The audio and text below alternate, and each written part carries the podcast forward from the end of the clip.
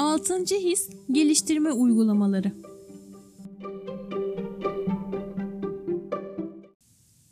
Altıncı his, olmamış bir şeyi daha önceden tahmin edebilme, hissedebilme yeteneğidir. Ya da o an içerisinde, o ortam dışında gerçekleşen bir olayı ya da durumu hissedebilme yeteneğidir. Buna önsezi veya durugörü adı da verilmektedir. Halk arasında altıncı his olarak anılmaktadır. Altıncı his yeteneği aslında herkeste bulunan bir yetenektir. Fakat bazı insanlarda çok gelişmiştir. Kiminde ise az gelişmiştir. Altıncı his yeteneğinin gelişmesi kişinin farkındalığına bağlıdır. Farkındalığı yüksek kişilerde altıncı his oldukça gelişmiştir. Altıncı hissinizi geliştirmek için paylaşacağım birkaç yöntemi her gün düzenli olarak uygulamanız gerekmektedir.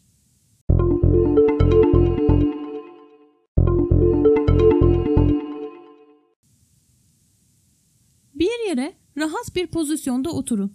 Kafanızdaki düşünceleri boşaltın. Zihninizi susturun. Rahatlayın ve gevşeyin. Sadece o ana odaklanın. Kendinizi ve düşüncelerinizi serbest bırakın. Birinci uygulama. Bir kağıt ve kalem alın. Gözlerinizi kapatın. Karanlığa odaklanın. Ve bundan dört beş saat sonrasını düşünün. Günlük rutin yaşantınıza ve ailenizin rutin yaşantısına göre dört beş saat sonra gerçekleşecek durumları rahatlıkla tahmin edebilirsiniz. Bunları tahmin etmeye çalışın. Gözünüzde sanki dört beş saat sonraki andaymışçasına gerçekçi bir şekilde canlandırın. O an yaşadığınız tüm duyguları hissedin. Bu duyguları hafızanıza yerleştirin ve unutmayın. Gözlerinizi açın ve az önce gözleriniz kapalıyken gözünüzün önünden ve zihninizden geçenleri dört beş saat sonra neler olacaksa kağıda yazın. Gözlerinizi tekrar kapatın ve tekrar dört beş saat sonraki o aynı ana odaklanın. Bu kez daha ayrıntılarını tahmin etmeye çalışın. Yaşanacak tüm durumların daha ince ayrıntılarını tahmin edin. Gözlerinizi açın, kağıdın alt kısmına aynı anın ince ayrıntılarını yazın. dört beş saat sonra yaşananlara tamamen odaklanın. Dikkat edin ve sürekli kağıtta yazanlarla karşılaştırın. Düşüncelerinizdeki yaşadığınız duyguları o andaki yaşadığınız duygularla karşılaştırın ve en önemlisi ayrıntıları karşılaştırın.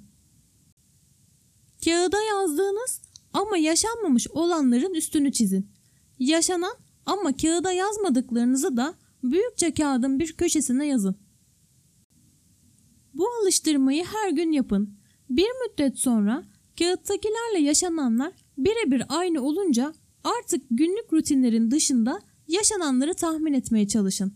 Ve bunda da kendinizi bir süre geliştirdikten sonra bir hafta sonrasını, bir ay sonrasını tahmin etmeye çalışın. İkinci uygulama. Bu uygulamaları gece yatmadan önce uyguluyoruz. Öncelikle boş bir kağıt ve kalem alarak ne hissediyorum, neye ihtiyacım var, hayattan ne istiyorum şeklinde sorular sorun. Sonrasında bu soruların cevaplarını diğer elinizdeki kağıda yazın. Yazınız kargacık burgacık olsa da sorun değil. Bunu yapınca kendinize dahi itiraf edemeyeceğiniz şeyler dökeceksiniz kağıda. Ardından rahat bir yerde oturun ve gözlerinizi kapatın.